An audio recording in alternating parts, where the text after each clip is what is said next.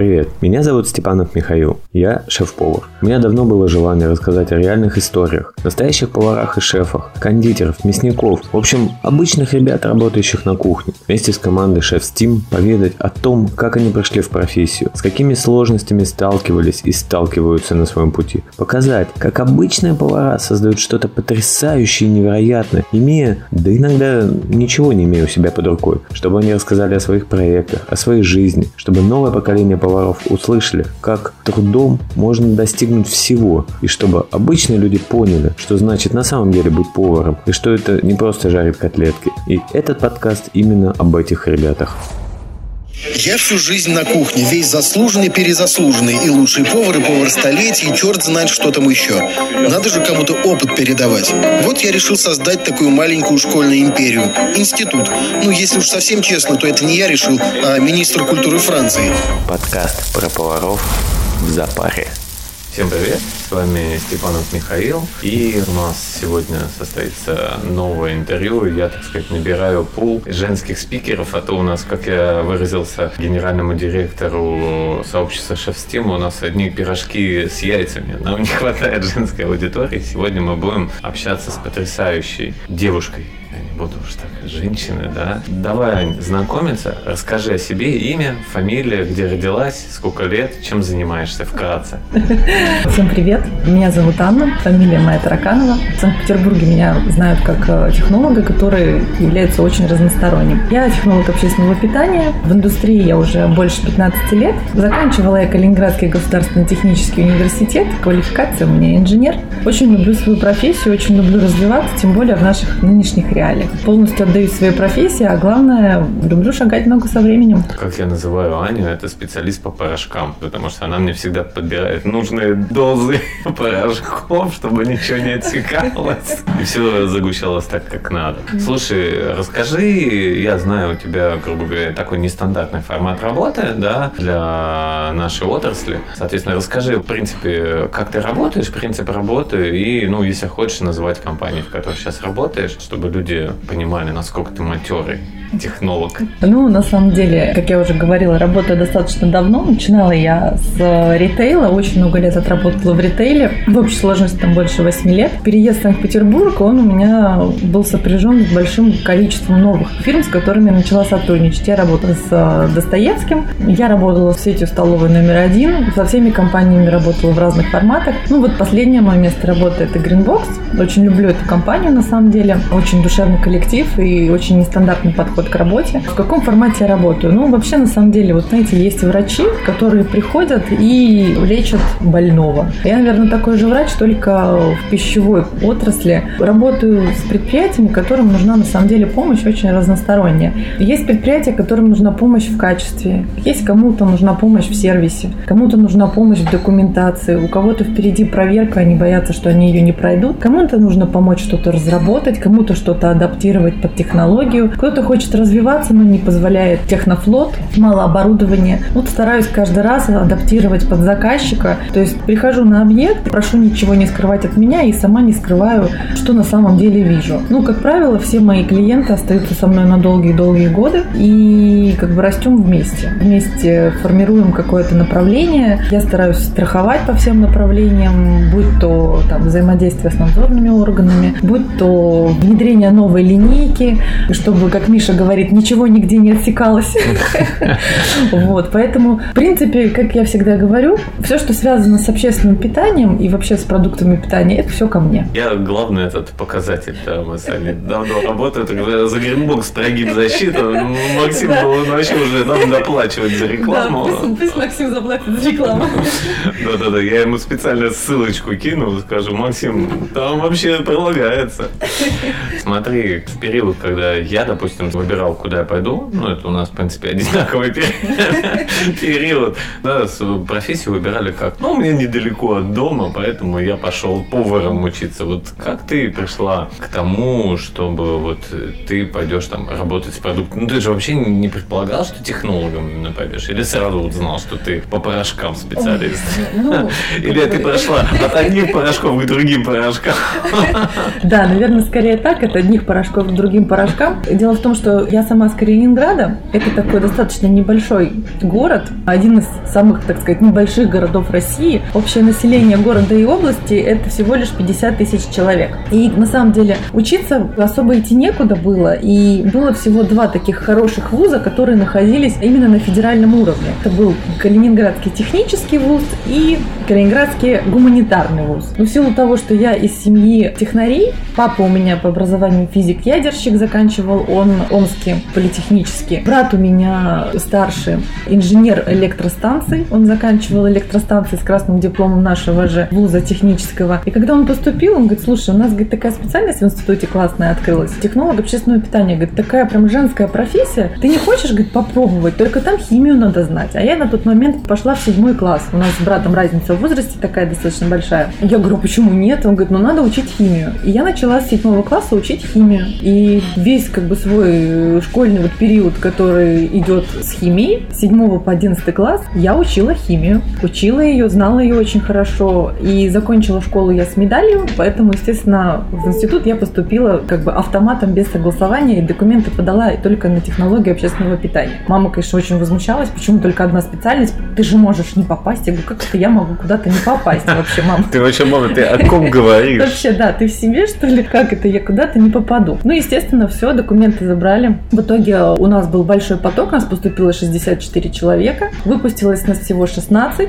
А еще больше работает у нас всего двое. А, вот работаю я и работает моя однокашница, она работает в Москве, она тоже очень крутой шеф-повар. Как бы, по сути, вот. Но я поддерживаю контакты со своим институтом, мы очень дружны с деканом. Сейчас в Калининграде открывается Балтийская кулинарная высшая академия. Вот я Мише про нее рассказывала. Какой-то период времени я преподавала проектирование в своем же вузе. Поэтому, ну, как бы в целом, помимо того, что я работаю, я стараюсь еще и в сфере образования тоже крутиться, потому что, ну, это же интересно делиться своим опытом, своими знаниями. А с порошочками я стала дружить уже тогда, когда возникла острая необходимость, потому что все мы прекрасно понимаем, а-ля карт это а-ля карт, столовая это столовая, когда ты переходишь на этап уже фуд, как бы индустрии, именно больших производств и больших выпусков, ну тут как бы не обойтись без каких-то помощников, помощников. Помощников, да, давайте это так называть.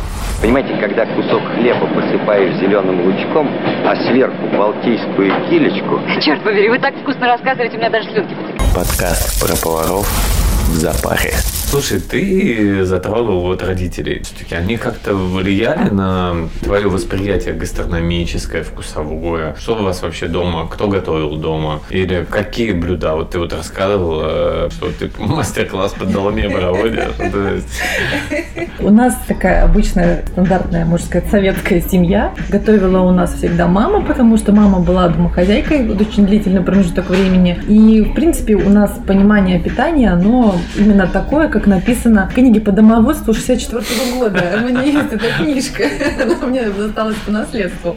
Общая культура питания, то есть что должно быть обязательно на обед первое, это должен быть суп или борщ, или какой-то там, короче, первое обеденное блюдо, второе, салатик, компотик, это все всегда присутствовало. Готовила всегда мама, папа только под настроение, готовил всегда оладьи на выходных, и то, если эти выходные он проводил дома, потому что, как всегда, папы у всех работают, и дома бывает мало. А долму-то кто готовил?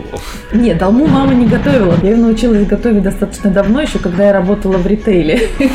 Тогда. Но этот опыт я с собой, так сказать, пронесла на долгие годы. такой подход реально какой технолога. То есть, знаешь, шеф-повар там начинает что-то вспоминать, какие-то вот прям вкусовые, а ты так прям первый, второй компот, десерт, все. Мама в первую смену, папа во вторую.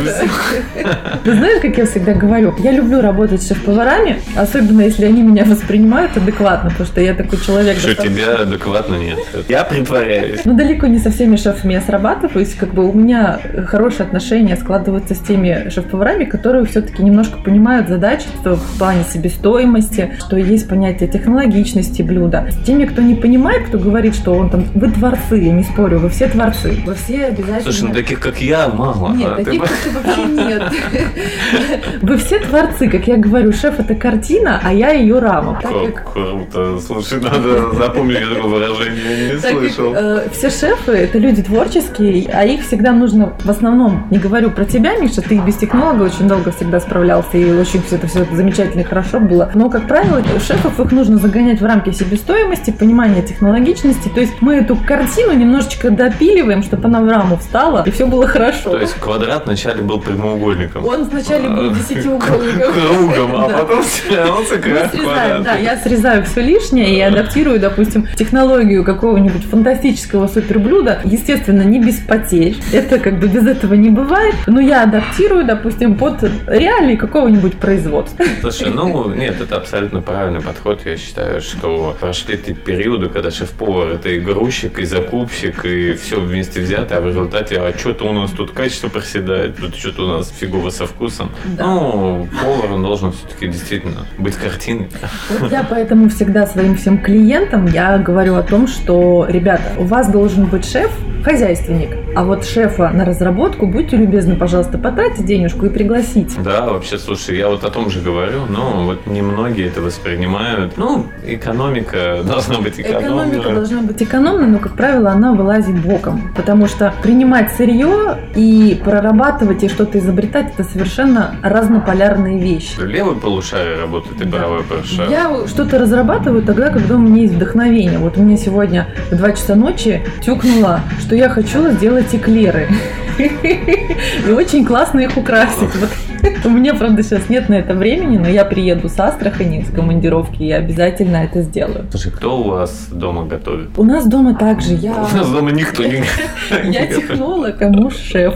Ну, муж у меня адвокат, он с кухней как бы связан постольку поскольку. С ним не поспоришь, он аргументы приведет, скажет, что ты должна готовить. и Да, поэтому я не спорю, готовлю всегда я, потому что как бы у меня есть четкие задачи, причем я стараюсь свой тайминг планировать заранее.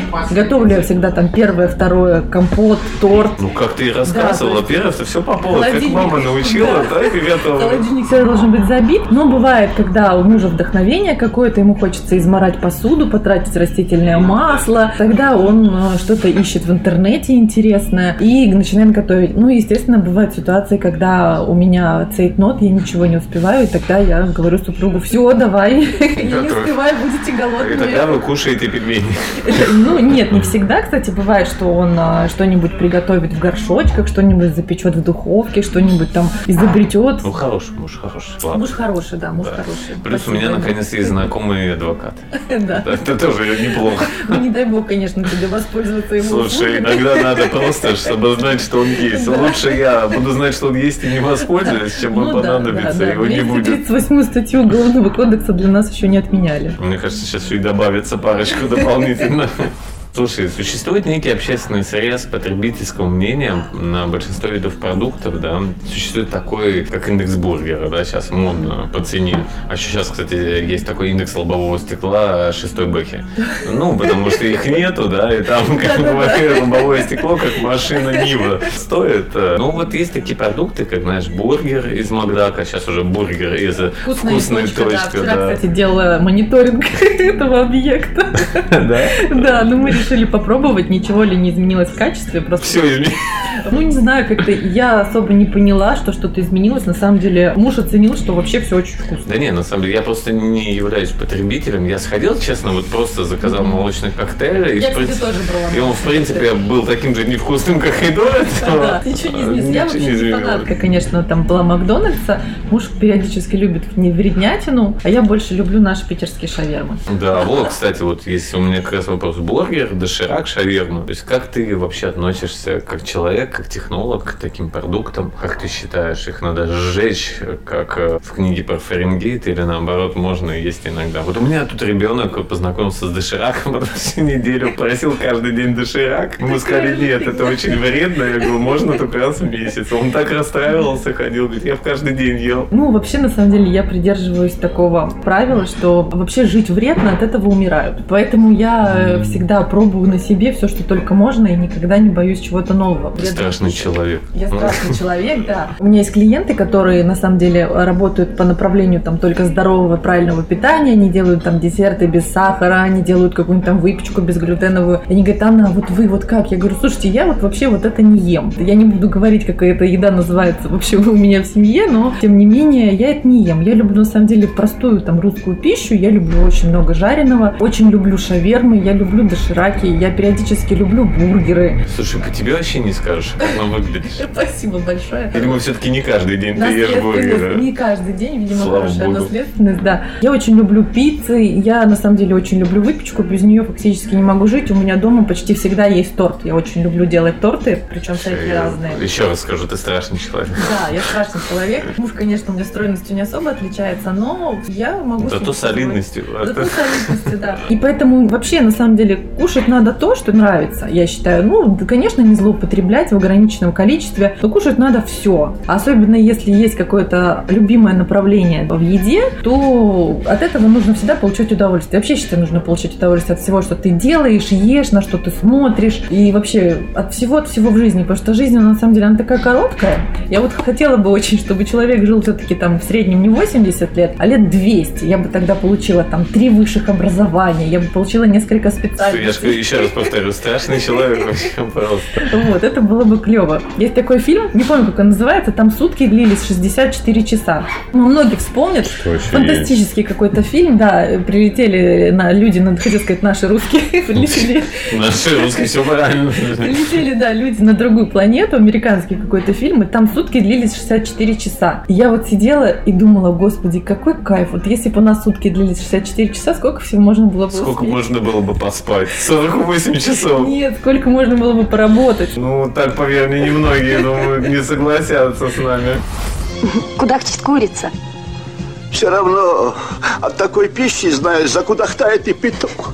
Подкаст про поваров в запаре. Слушай, несмотря на то, что ты технолог, как раз наоборот даже, ты очень много бываешь на разных производствах, кухнях. Кухня это такое дело, что всегда какие-то ржачные истории происходят. Вот давай поведай нам каких-нибудь пару интересных, курьезных случаев. Ой, прям даже вот не вспомнить так. Ну вот один из интересных случаев. У меня есть шеф, с которым я тоже достаточно давно работаю, Юра Югай. Он хороший коллега, он друг очень такой близкий от семьи моей. И когда мы тоже с ним ну, как бы разговаривали по поводу того, что Юра, вообще как ты пришел в профессию? Ну понятно, я там хотела с детства, все, пошла учиться, а ты? Он говорит, слушай, а он кореец. И он говорит, слушай, ну знаешь, я, говорит, когда приехал в Санкт-Петербург, тут, говорит, выбор был один. Тут как бы либо в строители, либо в повара.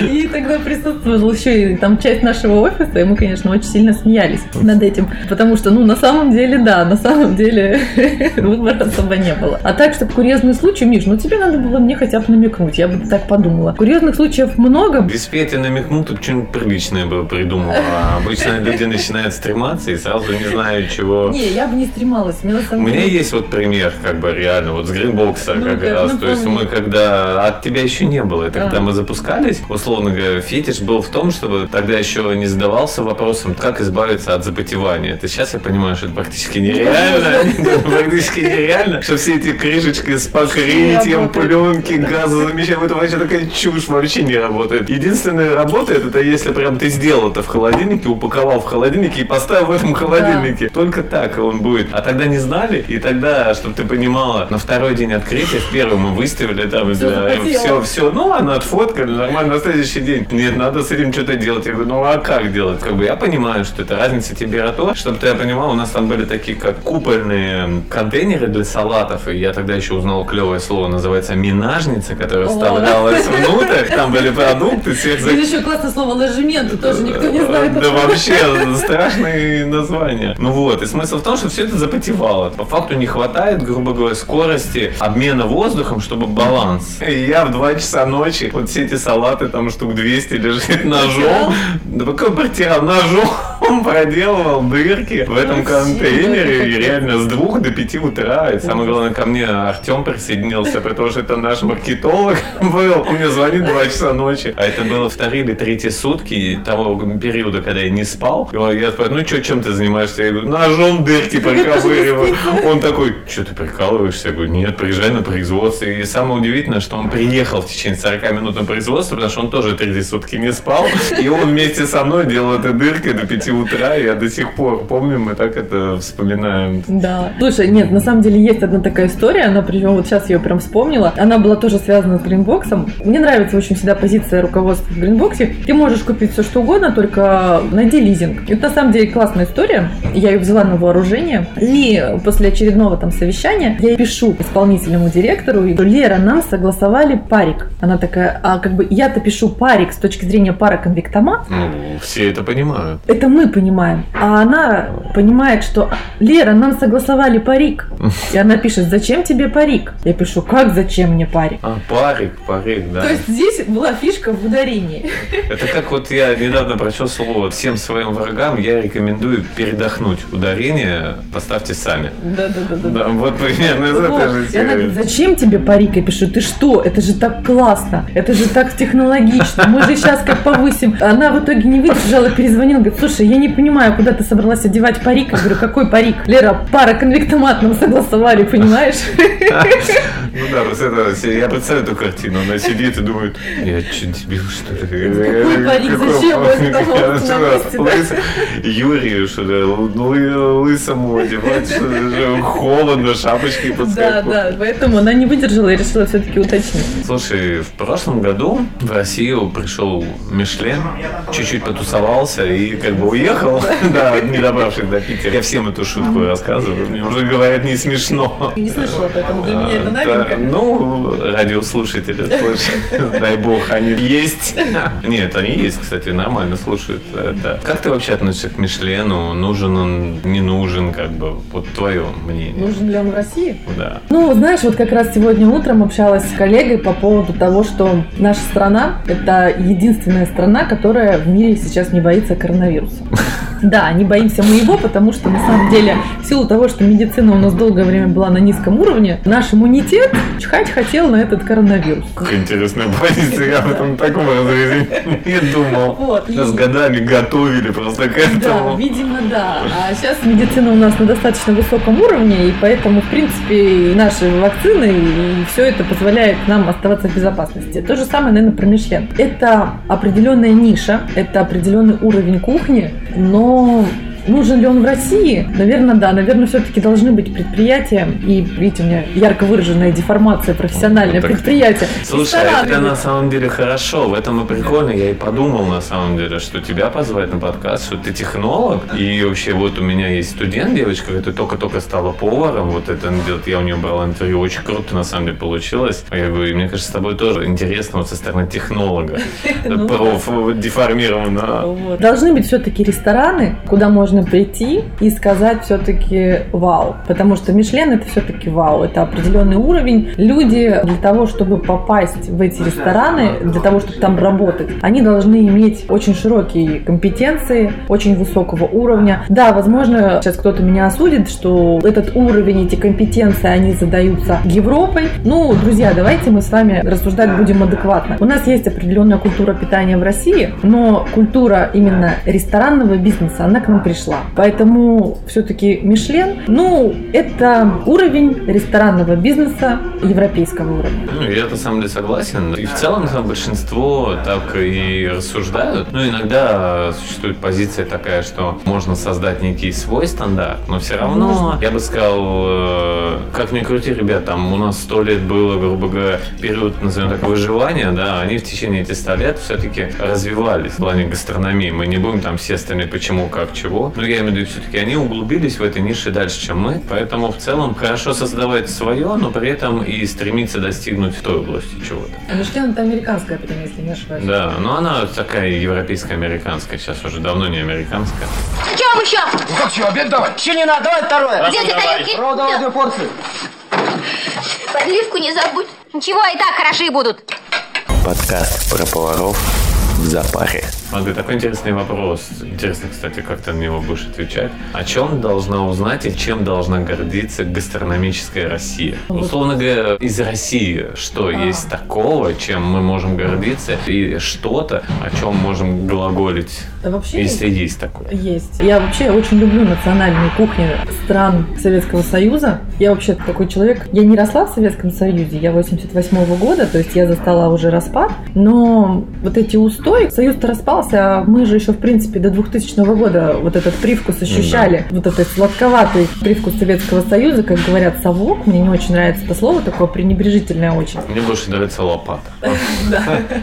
Я на самом деле считаю, что российская гастрономия – это наши пироги, это питательность наших продуктов и баланс. Я даже не знаю, как это правильно сформулировать, да, чтобы меня поняли. Я вообще считаю, что в России самая разнообразная кухня. То есть это абсолютно разнонаправленная кухня. Причем я считаю, что Россия – это и все регионы, которые входят. То есть это как бы это и Кавказ. да, Нет, это понятно. да, это... то есть ни одна страна не отличается разнообразием кухонь таким, как есть в России. Вот это наше УТП, да вот так это назовем, модное нынче слово, потому что у меня достаточно большая технологическая библиотека, помимо как бы какой-то там научной литературы у меня есть огромное количество сборников, я их там одно время коллекционировала, особенно мне нравится, чем старше книжка, тем она для меня ценней. И есть у меня книга, которая называется «Сборник рецептур народов Советского Союза». Она большая и толстая, очень классная, и там есть, по-моему, все, что когда бы то ни было готовили в Советском Союзе. И такого огромного разнообразия нет ни в одной стране мира.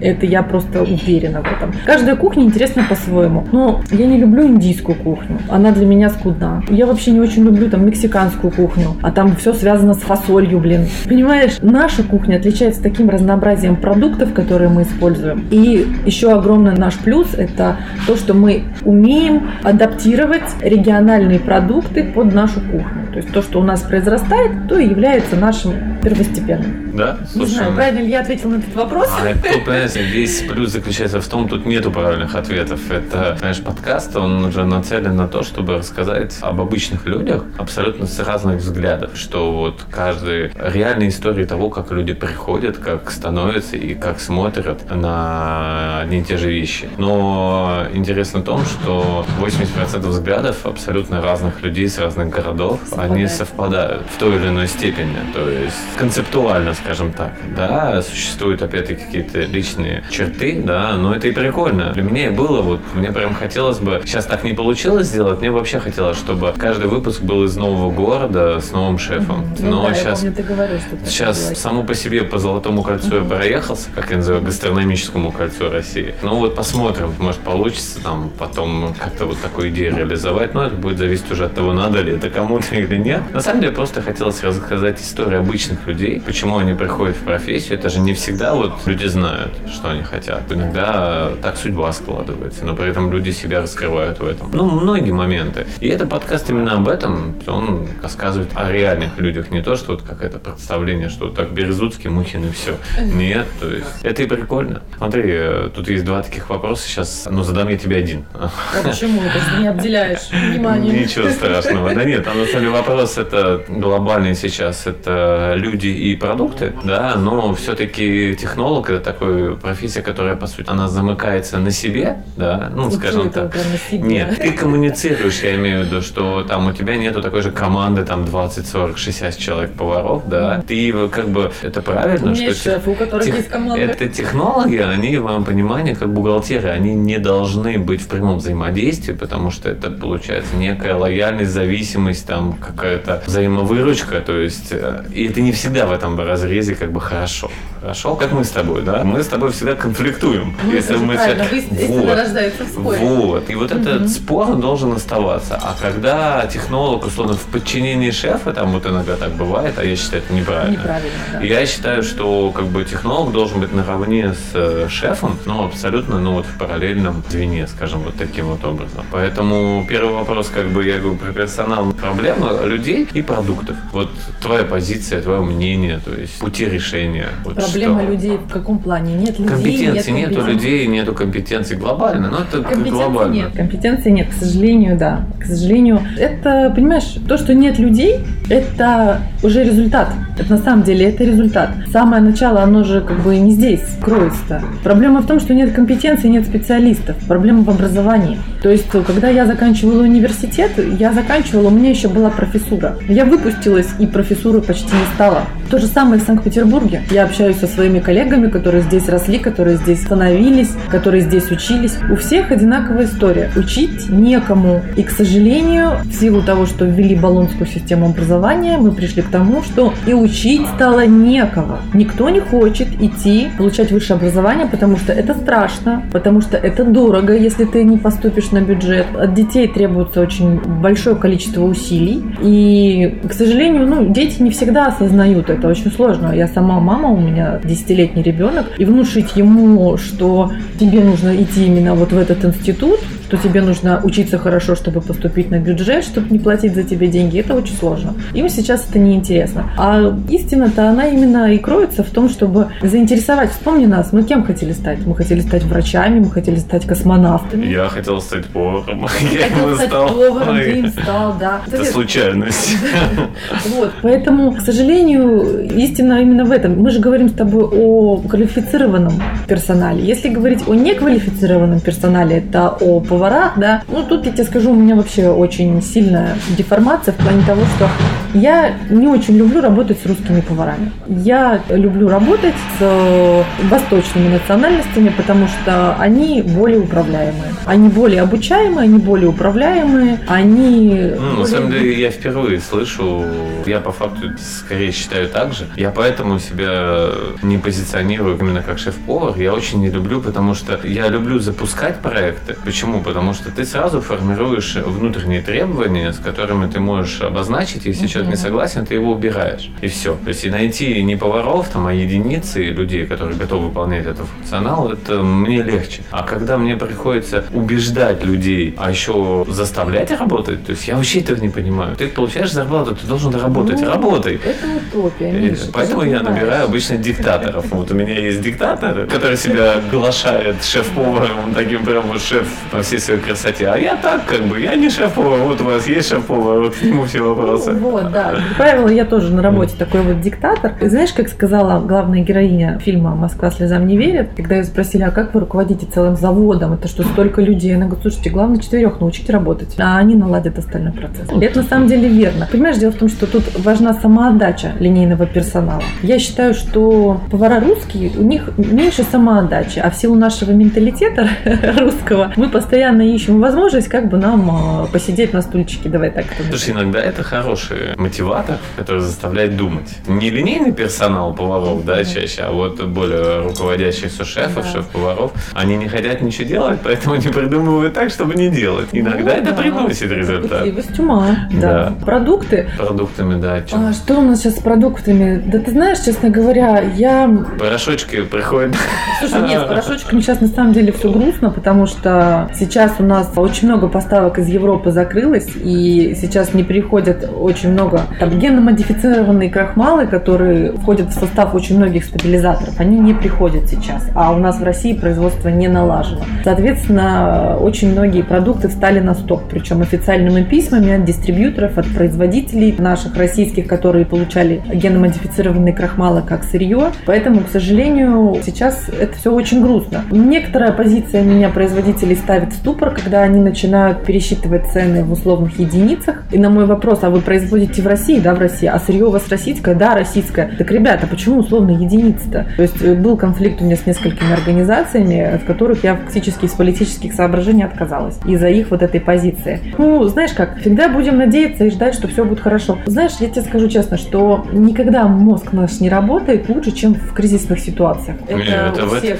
Мне кажется, Россия прям э, преобладает. В Европе вон, цены на газ растут, они что? Они просто повышают цены. Они повышают цены, А наши, перестают Просто, понимаешь?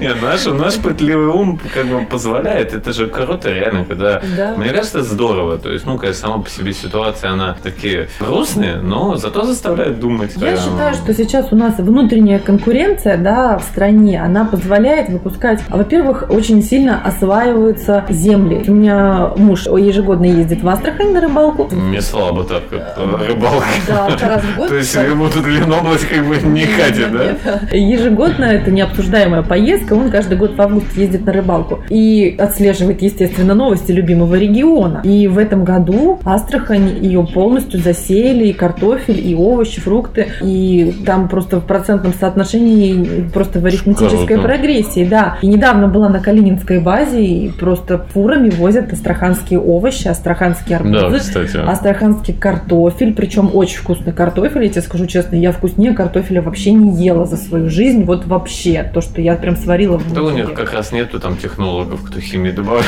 Да, да, вот прям нереально вкусно, и... я тебе Представляешь, какой рынок для тебя? Вся Астраханская область.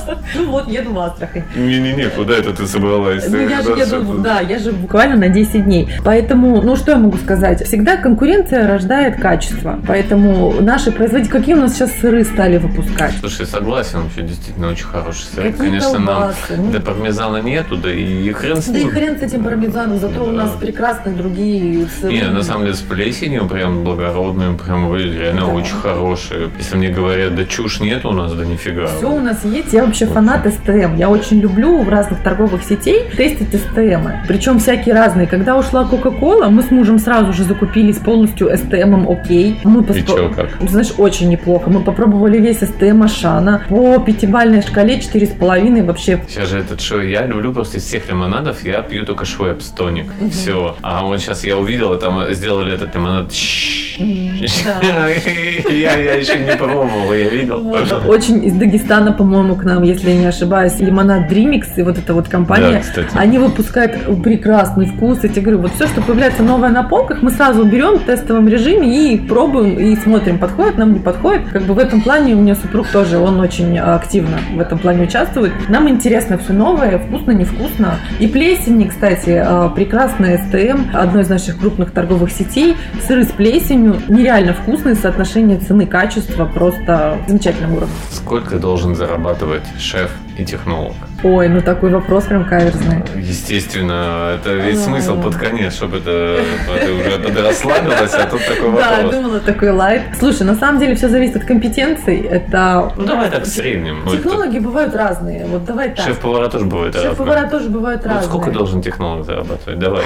Ну, не бывает женись. такого среднего. Не, не, ты отмазываешься. Давай, давай, давай, Слушай, ну на самом деле технолог с э, широкими компетенциями, который может проектировать, который может внедрять, который может строить новые технологические линии, это от 150 на руки. Это нормальная, адекватная зарплата, чтобы человек полностью отдавался работе. А шеф, вот А. эта вот картинка, это рамочка стоит Это 150. рамочка. А картиночка Рамочка сколько стоит? А картиночка, ну картиночка Ну, по где-то... твоему мнению, то есть, По моему мнению, ну где-то 150-180, где-то так. То есть ну, картиночка стоит 300. Да, картиночка в общей сложности должна стоить 300. Это крутой шеф, который вам будет регулярно ротировать, который вам будет разрабатывать на самом деле очень хорошие э, блюда. И это классный технолог, который сможет полностью там контролировать команду, контролировать все процессы, который сможет коммуницировать с руководством. То есть технолог это по сути руководитель производства, да, в той или иной степени. Ну, как правило, в моей жизни всегда на меня возлагали и ту, и другую функцию, да. Для меня вообще просто задали, а мы хотим, а что не знаем, а да, дальше да. вперед. И ты из-за технолога, из-за проектировщика, из-за всего. Не, на самом деле я рад, что мне такие проекты давали. Я за счет этого считаю, что я очень конкурентно способен. но Мне Да. вообще, по сути, никто не нужен. Поэтому- Иногда только ты.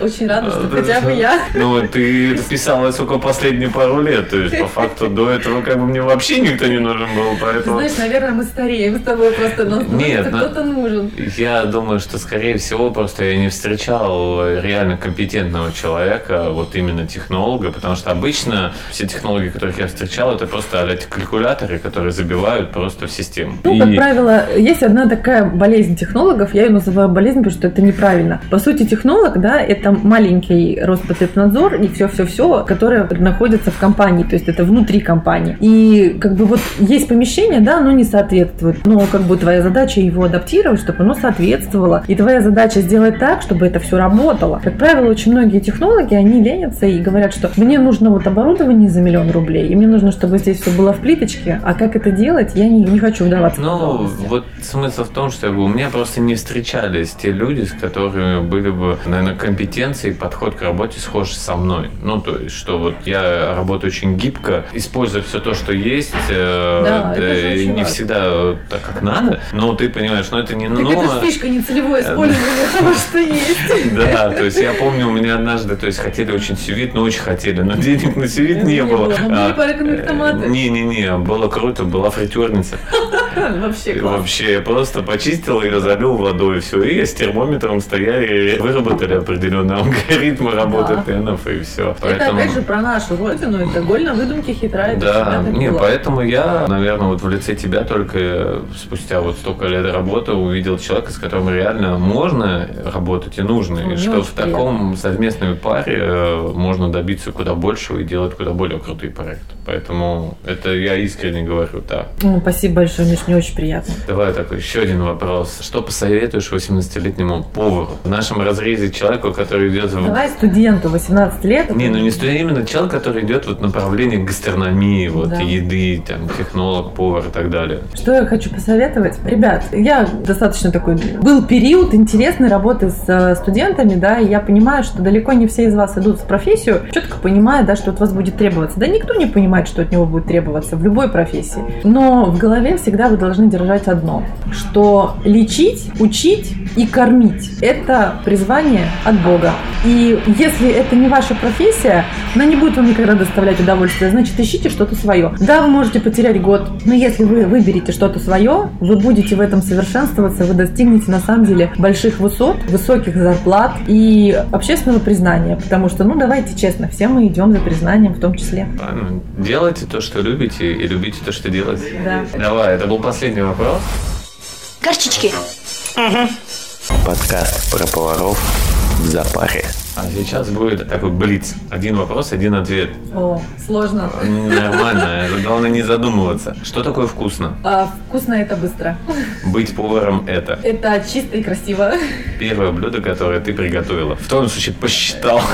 А, приготовила, не помню, яичница, наверное, давно было. Как тебя наказывали на производстве? Ой, оставляли маркировать инвентарь.